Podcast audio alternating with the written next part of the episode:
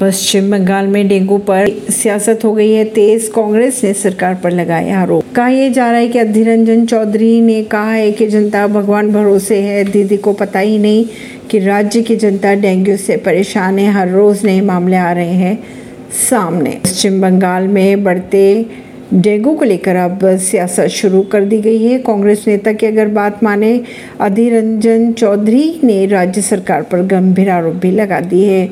उनका कहना है कि जनता भगवान के भरोसे छोड़ दी गई है। दीदी को अब तक पता ही नहीं कि राज्य की जनता डेंगू से परेशान है। रोज नए मामले आ रहे हैं सामने। परवीन सिंह दिल्ली से।